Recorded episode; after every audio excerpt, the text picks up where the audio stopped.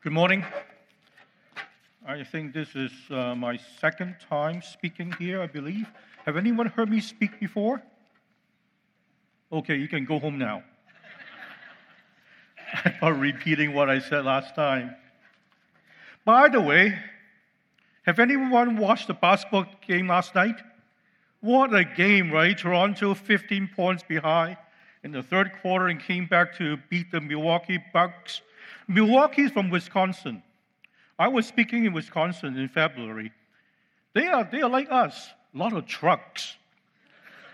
It is a lot of trucks, a lot of woods, and people just like you and I, very down to earth. I love the American in Wisconsin and, and a lot of hunting. That's why the t shirt I read is Fear the Deer, right? And then we are the, we the North. So when I, when I uh, heard the interview after the game, I heard the player repeating the whole same theme. We are not satisfied we are not satisfied until we beat the Golden State Warriors, right? I'm not a basketball fan, actually. But all my family from Toronto, so I'm happy for them. But this morning,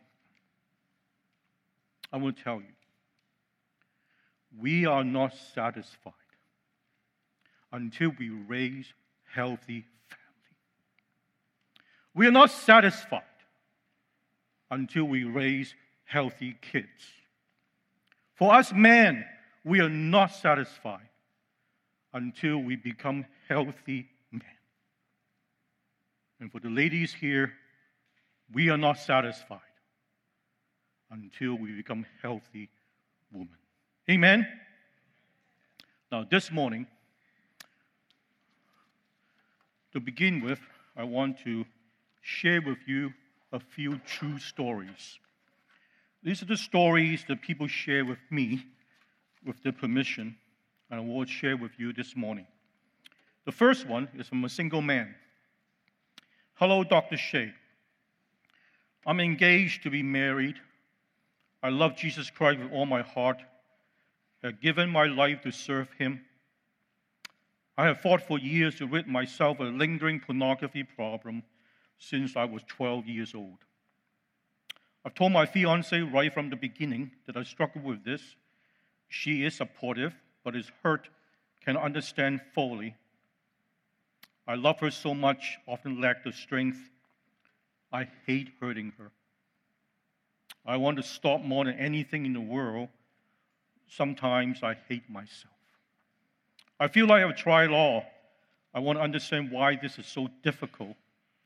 Could you email me some advice or point me in the right direction? God bless you. The next story happened at a prayer conference, a big prayer conference in the state. During a conference which I was learning to listen to God while I served on the prayer team, a man and I were praying for another young man, a high school senior. As I asked Jesus what he was doing and wanted to do in prayer, I saw the word pornography spelled out. I didn't know how it applied, was afraid to ask. But I took the risk. I asked if the issue of pornography was something God might want us to pray for. The young man replied, Not really. I said, Hey, I'm new at this listening to God thing. I probably just got it wrong. So the other men I prayed for areas in which the young man did need healing. At the end of the prayers, I walk away. I make it about halfway across the ballroom floor of the hotel where we were holding the conference when the man who had been my prayer co worker practically tackled me. He said, That word was for me. That word was for me, not for the guy with whom we were praying. I came a thousand miles to this conference to deal with my addiction to pornography. I hadn't worked up the guts to tell anyone. I'm leaving tomorrow. If you hadn't said what you said, I would have left without ever dealing with it. he and I went into absolutely beautiful time of prayer for cleansing and coming free afterward. I counseled him about practical steps he needed to take to settle into real change.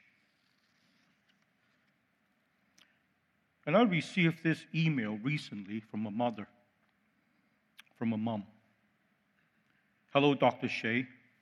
I'm looking for a counselor for my 18 years old son who struggled upon addiction, which had led him into sexual behavior with girls. We never used a counselor before, and I'm wondering how you help someone. Is it about talking through the whys of how they got there? How do you help in their healing? And the last story I'm going to share with you this morning the story of a clergy the story of a minister, the story of a pastor. Dear Dr. Shea, thank you for the participation you were involved in on television on the Miracle Channel today in Lethbridge, Alberta, Canada. I have served as a pastor for a number of years and, would, and when burnout, went through a burnout in 2002, we took me out of ministry. A Christian psychologist is very helpful in assisting me through the recovery process. While I'm not pastoring at this time, has been a blessing to get back on my feet again. The struggle that I had with pornography while still in the pastoral ministry was immense. No one knew that I was going through, and you are the only one that I've shared this with. The chemistry factor involved with pornography that bring a release the stress and depression I was dealing with while going through some difficult church issues as a pastor is a very real thing. You have spelled out so clearly to me on the program this morning. May God bless you as you continue to minister so openly regarding this growing plague in our society. Folks, this morning I want to tell you one thing. I want you to remember this. Pornography is a non chemical drug. Pornography is a non chemical medication that messes up our brain. Pornography is no different than alcohol and cocaine because they all affect the same rewarding areas of our brain. Pornography is just a different choice of drug for some people. Now, when something like pornography messes up our brain, it's no longer just a moral problem about right and wrong. It's no longer just a spiritual problem that grieves the Holy Spirit. It's no longer just a severe relationship attachment injury in a marriage that pushes love and pushes people away. When something like pornography, a drug, messes up our brain, it has become a health problem. God wants us to be healthy. A godly man is a healthy man. Healthy man, healthy marriage. Healthy man, healthy home. Healthy man, healthy church. Healthy man, healthy community. The Apostle Paul understands this, and he wrote to the Corinthians shun immorality and all sexual looseness. Flee from impurity in thought, word, or deed. Any other sin which a man or woman commit is one outside the body. But he or she who commits sexual immorality sins against his or her own body. Do you not know that your body is a temple, the very sanctuary of the Holy Spirit who lives within you, whom you receive as a gift from God? You're not your own. You were brought with a price, purchased with a preciousness, and paid for. Make his own. So then, honor God and bring glory to him in your body. 1 Corinthians chapter 6, 18 to 20. So, folks, what is the function, the benefit of a drug, of a medication? Usually, what a drug does is to relieve pain and increases our comfort. Just like when you have a headache, you take a Tylenol to relieve the pain of headache, and increase comfort. So, what are the benefits of the pornography experience? There are two kinds of benefits the emotional satisfaction and then chemical satisfaction. Emotional satisfaction, the first kind of emotional satisfaction is acceptance. There's no rejection in the pornography world. You're always welcome, you're always accepted. There's no such thing like a box in your, in your iPhone screen with a caption. If you come back to look at me this way, I'll call your mom. I have her iPhone number. I call her right away. If you can invent this type of application, you'll be rich. All the woman, all the mom, all the wife will flock to you to buy this app. You'll be rich. So far, I haven't seen one yet. The second emotional satisfaction is soothing comfort. Now, Dr. Shea, what on earth does pornography provide soothing comfort? Where does soothing comfort have anything to do with pornography? I tell you why. It's the breast. The breast. I think today is the first time you heard someone talk about breasts in the church.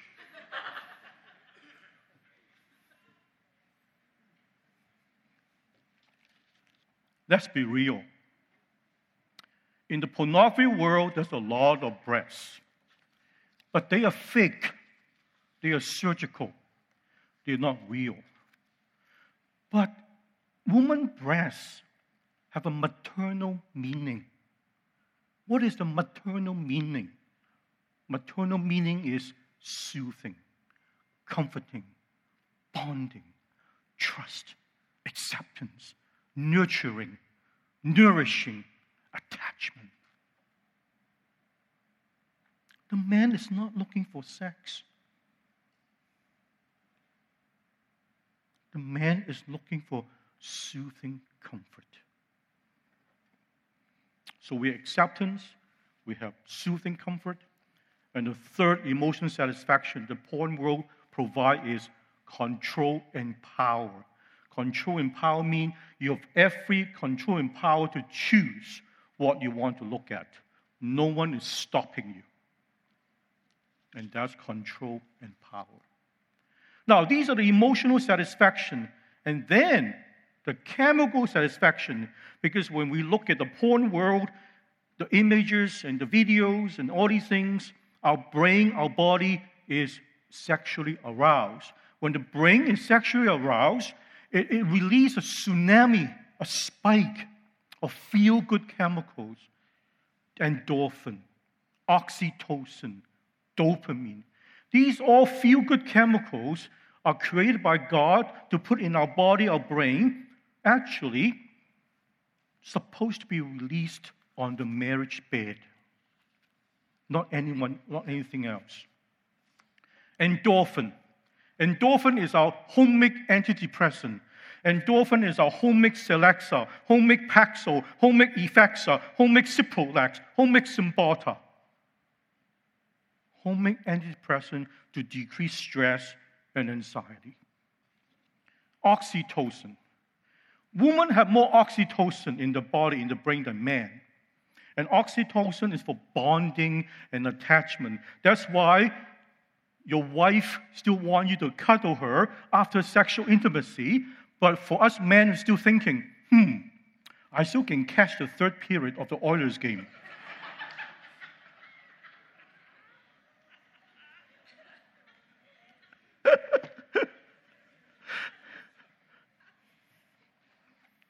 And then dopamine. dopamine. Dopamine is where the word dope come from. Oh, you make the connection now? The word dope come from dopamine. Dopamine increases the craving for the same rewarding experience.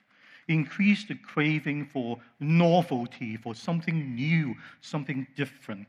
So dopamine is kind of the little devil in our brain. This is where addiction comes from.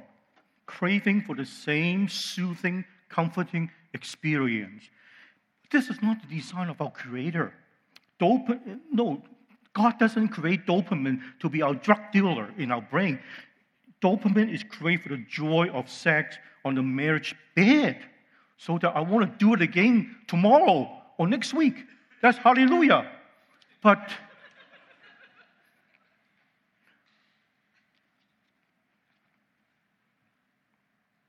But when the dopamine is released outside the marriage bed, dopamine doesn't ask you, where are you right now? Are you with your wife? Or are you by yourself looking at your iPhone with a porn website? It's still released. So when the dopamine released outside the marriage bed, it still increase the craving for the same rewarding experience. And that's where the addiction comes from. Now, what a wonderful drug experience. Emotional satisfaction, acceptance, soothing comfort, control and power, chemical satisfaction, all these feel good tsunami of these chemicals. But it doesn't stop there. Because this emotional and chemical satisfaction upset the check and balance of the brain economy. See, our brain have an economy, okay? Okay, our brain have economy, especially the check and balance between the frontal brain and the middle brain. Frontal brain, I call the brain of the higher purpose. It's about reasoning, about logic, about choosing right and wrong, about making the right choices, and also about good and bad, but also about self control. So the frontal brain is the CEO. Frontal brain is the lead pastor. Frontal brain is the central bank, the Federal Reserve. Frontal brain is the headquarter. Now the middle brain, I call the wild beast. Because the middle brain is more simple, basic, like an animal brain. The middle brain governs emotion, feelings, pleasure. But the middle brain also Inside the middle brain, there's a place called amygdala. It's the, where is the fear center, will trigger the fight or flight. To fight is to get angry, frustration, aggression, piss off, shut down. Fight is running away, avoiding, escaping, looking for pain relief, looking for comfort and soothing. Now, the job of the frontal brain is to have enough power and strength to put the brake on the middle brain. That's the job of the frontal brain, to put the brake on the middle brain so that to prevent the middle brain from doing something stupid or something not right. In essence, keep it a temptation. There's no need to execute the temptation. Frontal brain is all about executive function, just like making healthy choices, making healthy decisions. So is the middle brain talking about, I want to buy this car. This is red. I always want to drive a red car. I want to buy this red car now. That is the middle brain talking. But the frontal brain is talking, no, no, no, don't buy it. No, no. It's not a Toyota. It's not reliable. So there's check and balance. Check and balance between the frontal brain and the middle brain. But the negative effects of drugs like alcohol, cocaine, porn, even food and gambling is to tip that check and balance between the frontal brain and the middle brain. So the frontal brain have a sluggish economy, and the front and the middle brain have a red hot economy. Frontal brain is only 60 watt. Middle brain is 300 watt.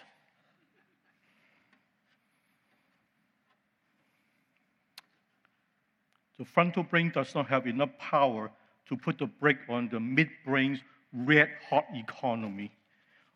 The end result, just like the red hot economy in Vancouver, the housing economy. So the end result is addiction. I know it's wrong, but I cannot stop it. Actually, I'll tell you one thing.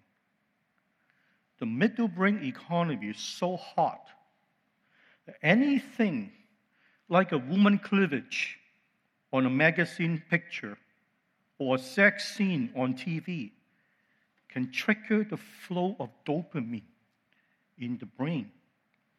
And in turn, the dopamine helps the brain seeking for the same rewarding experience in the porn world again and again and again. It's called the salience effect.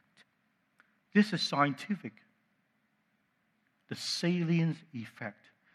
Because the middle brain economy is so hot, anything like a woman cleavage can set up the release of dopamine. And the dopamine will look for the same rewarding experience for you. Nowadays, advanced imaging technology, scientists are using functional MRI to look at images and blood flow in the frontal brain and middle brain. They're able to see cocaine, alcohol, and porn affect the same rewarding system of the brain, which being porn is just a different drug of choice. Anyone here, a mom and dad here? Raise your hand. So we have a lot of parents here. Mom and dad, you are the operational manager of your home. You are the CEO. Both of you are the co CEOs. You set the values, you set the mission, you set the direction, you set the rules and regulation in your home. Mom and dad, if you want to run a drug free home, if you don't want anything in your home to pushes people away and pushes love away, you have to include porn on your list and to restrict this non chemical substance from entering into your home. And the most effective way to talk to your children, to your kids about porn, is to present it as a drug. A drug, a medication, a medication that messes up our brain. I'll tell you one thing. I'll tell you about the young people here. A 60 watt frontal brain does not do much for Jesus.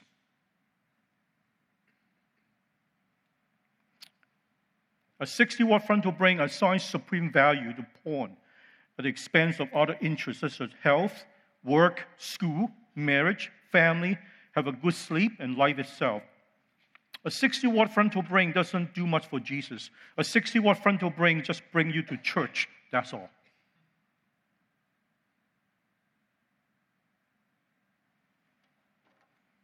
Now, let's be real. Not every boy, every girl, every man, every woman addicted to porn. Many boys and men can say to themselves, did it, done it, I got better thing to do. It's true. There are many boys and men out there, did it, done it, but now I have better things to do.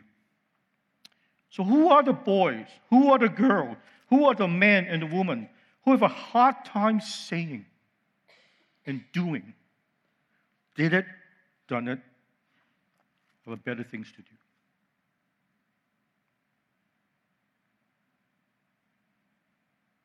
People, kids, and family who are most vulnerable and the least resistant to porn addiction come from the following family history.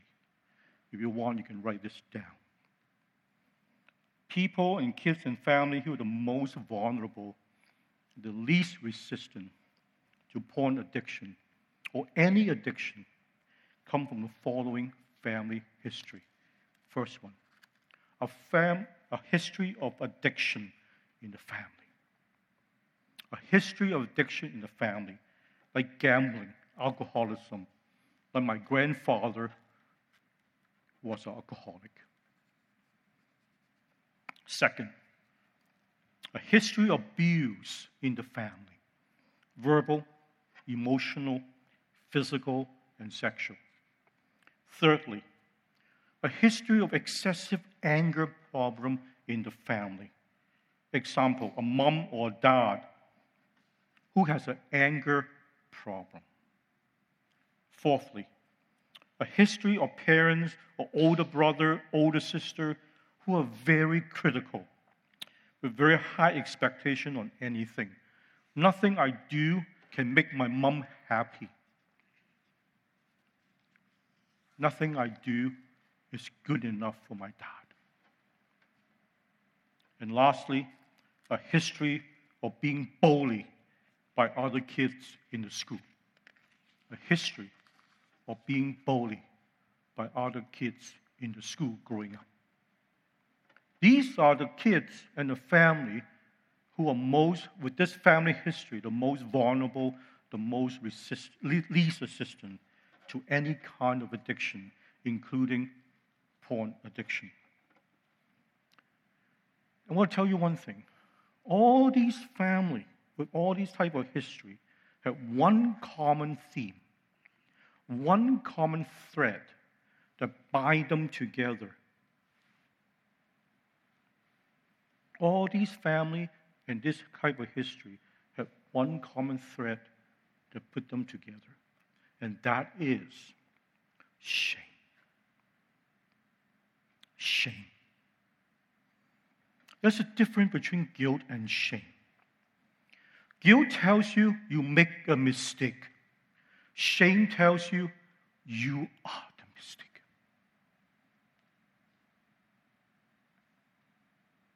Guilt tells you you have a problem. Shame tells you you are the problem. Shame is always about the person. It's always about attacking the person. That's why it triggers enormous emotional pain. And these are the common shame attack. I am unworthy. I am stupid. I am ugly. I am fat. I am inadequate. I am a mistake. I am nothing. I am useless. I am a loser. I am no one. I'm nothing but a failure. I can't do anything right. I will fail. I have no value. I'm not a good mom. Not as good as others. No one would love me if they knew all my secrets. Cannot measure up. Cannot believe God will forgive me for what I have done. No one would want me. There's something wrong with me. When I see my client check off a lot of these shame attack, I tell my client, you should not be happy. You're basically telling yourself you're a piece of garbage. You should not be happy.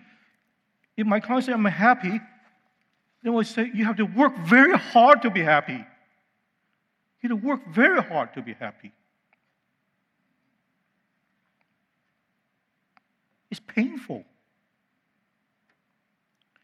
And these are the pain of shame. In order to make the pain of shame go away or more bearable, many of us do three things. According to Dr. Brene Brown, a shame researcher out of Houston, Texas, I call these three things shame receiver behavior. And these three things are pleasing, performing, perfecting, pleasing, performing, perfecting, pleasing, always a people pleaser cannot say no. Always feel responsible for everything. Always feel responsible for everyone's well being. These are the people who burn out quick at work, who burn out quick at home. Always want to please, always want to make people happy. And performing, my worth is 100% based on my performance. These people become a workaholic. And then perfecting the performance, become a perfectionist don't make any mistake. Every mistake is fatal. I don't like you to make mistake either. Pleasing, performing, perfecting. Pleasing, perform, perfecting is to try to make the pain of shame more bearable. But sometimes that pain is so overwhelming. It's just like a force, like a pull. Just pull me to the porn world to seek some pain relief, soothing comfort. So pleasing, performing, perfecting doesn't cut it anymore. The person has to look for other means of pain relief. And for some people, porn fit the bill. For some people, a person who is not your spouse fit the bill. Because that woman respect me. That woman affirm me. That man make me feel good about myself without knowing that man or woman become your medication.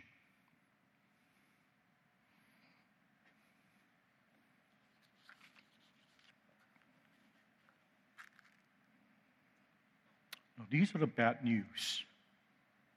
Porn messes up our brain. That's the bad news. But thank you, Jesus. They are good news because our brain is God designed. We have a designer brain. Anyone wear designer jeans? I guess some of you wear designer jeans. But we have a designer brain. Designer brain is plastic called neuroplasticity. That means that our brain can be retrained, our brain can be remodeled, our brain can be reprogrammed. That's the good news. First step is to reset, regain, and protect the check and balance between the frontal brain and the middle brain. Do not create an environment, whether it's at home or at work, that continue to excite and stimulate the middle brain to seek comfort and seek pain relief.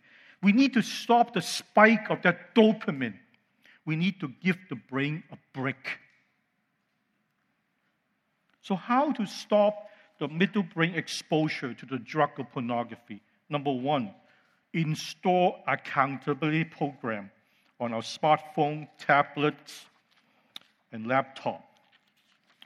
And these are the common or good some of them faith based accountability program that we can install on our iPhone, Android, tablets, so and so, so on and on. And I will tell you some, you can write it down. Covenant Eyes, Circle with Disney, Accountable to You, X3 Watch Premium, Be Secure, Ever Accountable. And I repeat, Covenant Eyes, Circle with Disney, accountable to you, X3 Watch Premium, be secure, ever accountable. Number two, there are books out there the parent can talk to the kids about pornography. The first one called Good Pictures, Bad Picture Junior, a simple plan to protect young minds for kids age 3 to 6. Okay, I repeat, Good Pictures, Bad Picture Junior, a simple plan to protect young minds for kids age 3 to 6 and then good pictures, bad pictures, porn proofing today's young kids for kids age 7 to 11. So there are resources out there. And then for young adult, the website out there called Fight the New Drug. There's a good website called Fight the New Drug. So these are good resources we parents can access to. Now, mom and dad, I want to tell you one more thing. In addition to running a drug free home, you also have to run a shame resistant home. We have to run a shame resistant home. Why? Because Jesus not only took our sin on the cross, Jesus bore our shame on the cross too. And that's the true gospel, the, the true power of the gospel so that we are all people of the second chance. How did Jesus bear our shame on the cross? How? Because they spit on him and they strip him almost naked. And that's how people in those time, in those culture, shame a man.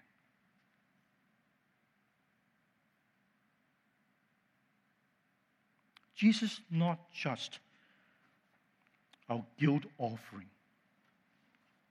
Jesus is our shame bearer. So that we don't have to bear our shame anymore. He bore for us. And most of all, folks, when we hold that bread, when we cup that bread, the bread of the Eucharist, and hear a voice saying, This is my body broken for you. This is Christ's body broken for you. At that moment, everything changed. Everything changed. We are not here to allow shame to attack us anymore.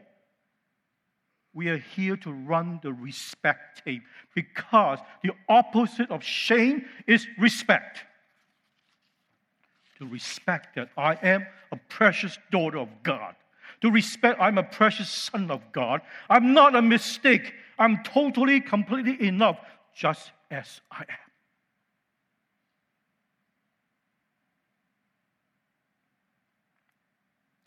But also to respect. Life is not fair. If you want life to be fair, you'll be very disappointed.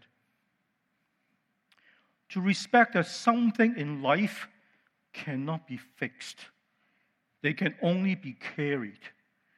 And you don't want to carry it alone. That's why we need community. A community like Eaglemont Church here. Because something in life cannot be fixed, they can only be carried. But please don't carry it alone. We are here to respect not every mistake we make is a fatal mistake. Many mistakes are non fatal. They are there for us to learn, to grow, to grow up, to mature. We're here to respect that when you take care of someone too much, when you take care of someone too much, when you take care of your spouse too much, when you take care of your children too much, it's called the sunny side of control. It's still control, it just looks nicer. Can you remember? If you take care of someone too much, it's called the sunny side of control. It's still control, it just looks nicer. We are here to respect, we want a home, not a house. A home is for investment in people, investment in loving relationships, a house for show and for investment in things. We hear the respect when you come home from work, you see the kitchen counter is a mess on a scale of 1 to 7, 5 out of 7, 6 out of 7, 7 out of 7 is the end of the world, 1 is the opposite. Which number you assign? to the kitchen situation. Who said it's a seven? I see some hand up. Who said it's a one? Yeah.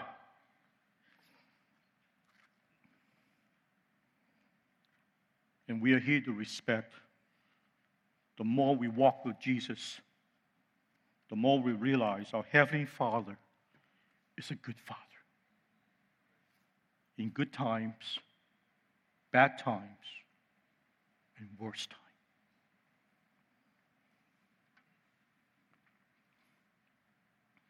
So, what are the characteristic characteristic of a shame-resistant home? Number one, a shame-resistant home separate a child behavior from his or her worth. Write this down.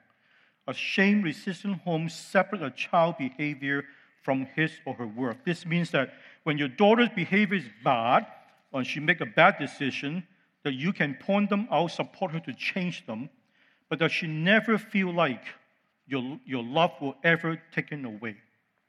She need to know that you love her, that she doesn't have to earn it. We parents all need to learn how to do this. The role of a mom is being and well-being being and well being. That's the role of a mom. Just being my daughter, that is enough. You don't need to ace a report card for me to throw you a birthday party to celebrate you. Being my son is enough. You don't need to score on a hockey game for me to throw you a birthday party to celebrate you. The role of father is blessing and affirmation. Blessing and affirmation is, I am so proud of you. That is a good goal. I'm so proud of you. That's a good picture. Do you know how many times in my counseling sessions, at the end, I tell my client, I'm so proud of you. Do you know how many clients tell me, Dr. Shea, this is the very first time someone tell me that he is proud of me. That is the role of a father. The things we do cannot be the way that we determine if we are valuable or lovable. Feeling like our worth and value conditional upon what we do, how well we perform, what other, what other thing about us can be destructive to our identity, our mental health, our relationship. It can create a life where we are constantly performing, constantly running, constantly comparing to prove our worth and searching to get or keep the interest of others without ever really knowing who we are. Folks, I will tell you one thing. One day when you die and you go to heaven and you meet God, God is not going to say to you, Why didn't you become a saint? He's not going to say to you, Why didn't you read the Bible in a year? He didn't say to you, Why didn't you go to Bible school? Why didn't you change the world? Why didn't you discover the cure for cancer? No, all God asks you at that holy time is, Why didn't you become you? Why didn't you become you? Why I seen you always want to copy your sister? Why I saw you always want to be like your brother? Why I saw you always want to preach like the other pastor? Why didn't you become you? And we better have a good answer to Him when we see Him face to face. Number two, a shame resistant home practice shame lifting behavior, not shame giving behavior. Because Jesus is our ultimate shame lifter. So these are some of the I call shame lifting behavior. Careful when disciplining. Suggest what you might want to do, not what you should do. Listen without interrupting. Encourages. Refrain from negative facial or hand expression. Recognize being sarcastic is a form of inner anger. Will not tell you someone is better than you. Makes you look good in front of others. See and notices you. Communicates that you are loved, valued, treasured, the best. And these are common shame giving behaviors. Self absorbed, abusive, hostile, indifferent, uninvolved, critical, punishes harshly, speak truth without grace use the word should frequently. Tear you down in private, in group setting. Interrupt, being sarcastic. Compare you to others. Seek to control you. Make you feel invisible. Remind you that you are worthless. Communicate that you are not good enough, inadequate, a pain. Number three, a shame resistant home uses appropriate physical affection. Physical affection provides affirmation of love and acceptance as well as comfort and strengthening the parent child attachment bond. Researchers suggest that kids who have not received the attentive presence of the parent, like a parent, like a father who is so uninvolved and so self absorbed. What is self absorbed? Everything is about me, everything is about him when a kid have not received the attentive presence of the parent are at greater risk of seeking chemical satisfaction from external sources like drug and porn. Number four, a shame resistant home has come to realize what man, a husband, a father do in a relationship is by large margin by large margin, the crucial factor that separate a great relationship, a great home, from a failed one. Now, this doesn't mean a woman, a wife, a mom doesn't need to do her part, but research have clearly shown, data have shown that prove that a man's actions are the key variable that determine whether a relationship succeeds or fails. I was speaking to the man here. God give us a greater responsibility to keep our home healthy and ourselves healthy. Because research have back up what the men do make a difference. Father, give blessing and affirmation. Mother, create a circle of belonging. And dad called a growing boy and girl out of that circle into the bigger world. But often the voice inside us that tell us that we are adequate, good enough, competent, we are a confident man or attractive woman is daddy's voice.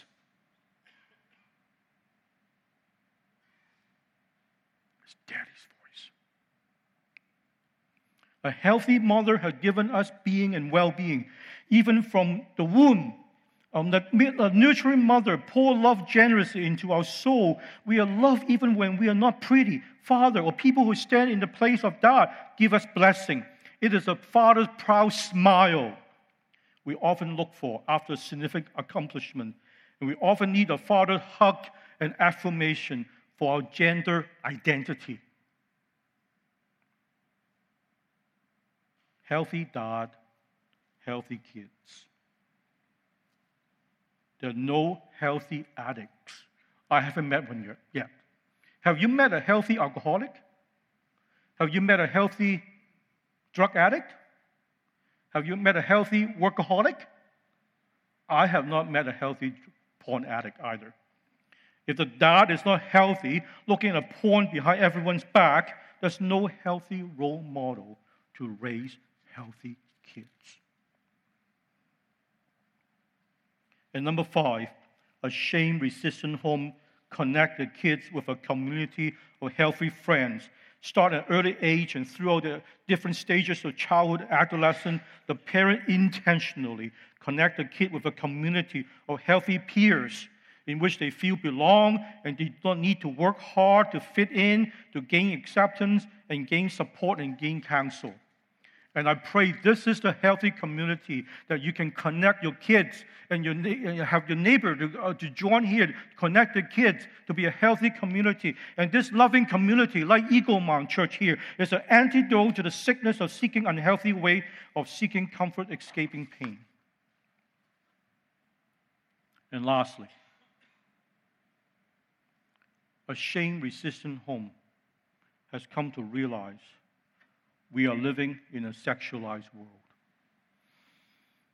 A shame resistant home practiced the Joshua principle from the book of Joshua in the Old Testament, intentionally putting under the ban devoted to God for complete destruction of any images that depict women as sexual objects with parental control of magazine, TV, movie channels, accountability software on computer, tablets, and smartphones.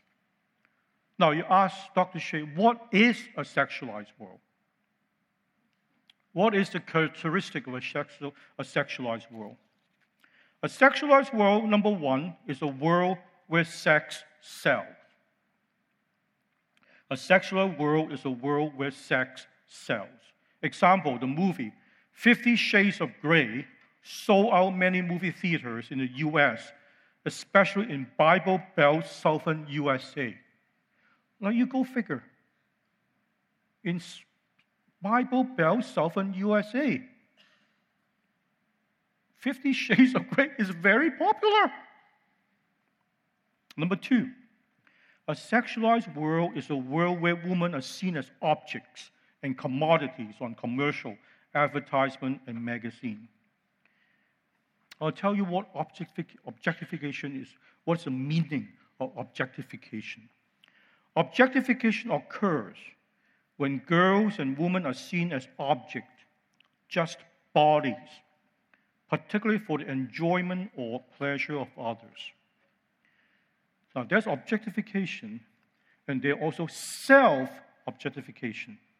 Self objectification occurs when we start to internalize these ideas and play along.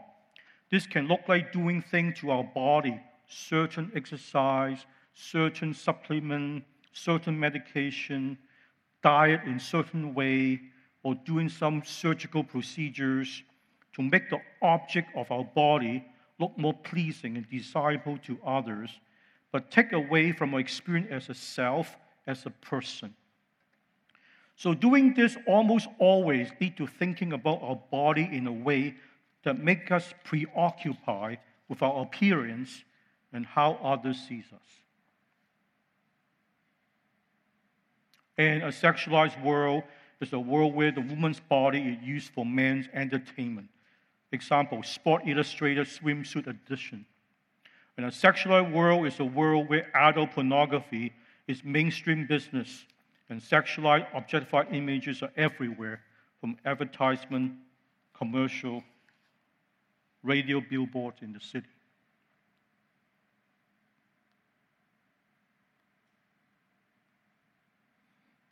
A mother wanted to train up her daughter to be shame resistant in a sexualized world. This mother committed to train up her daughter be shame resistant in a sexual world. And she writes a letter to her daughter. And this letter is taken from the book Mothers, Daughters, and Body Image Learning to Love Ourselves as We Are, written by Hillary McBride from Vancouver. In closing this morning, I want to read this letter to you.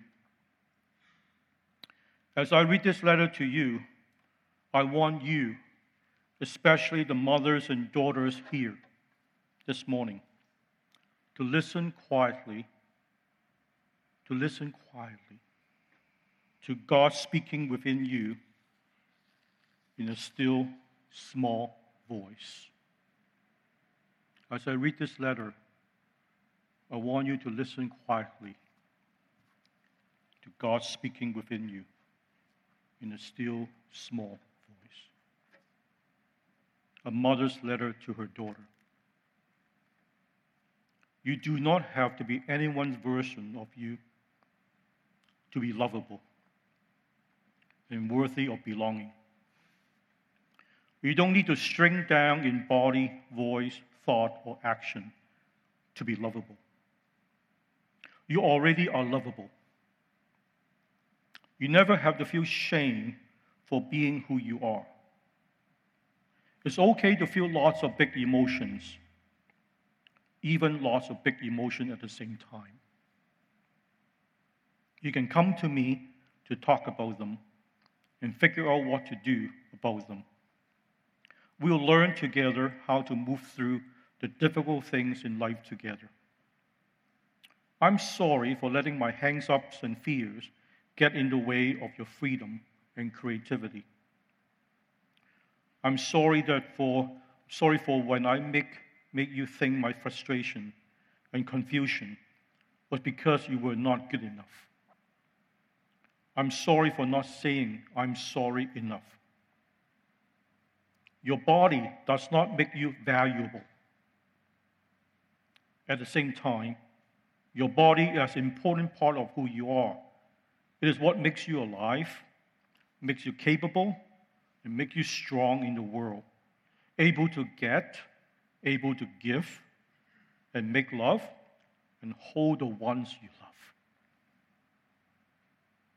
You're not an object which anyone is allowed to use.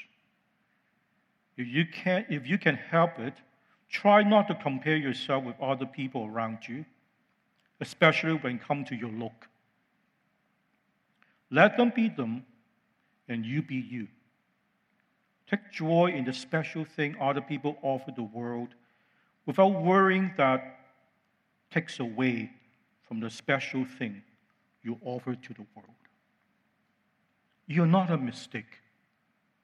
You're totally and completely enough, just as you are. Thank you very much.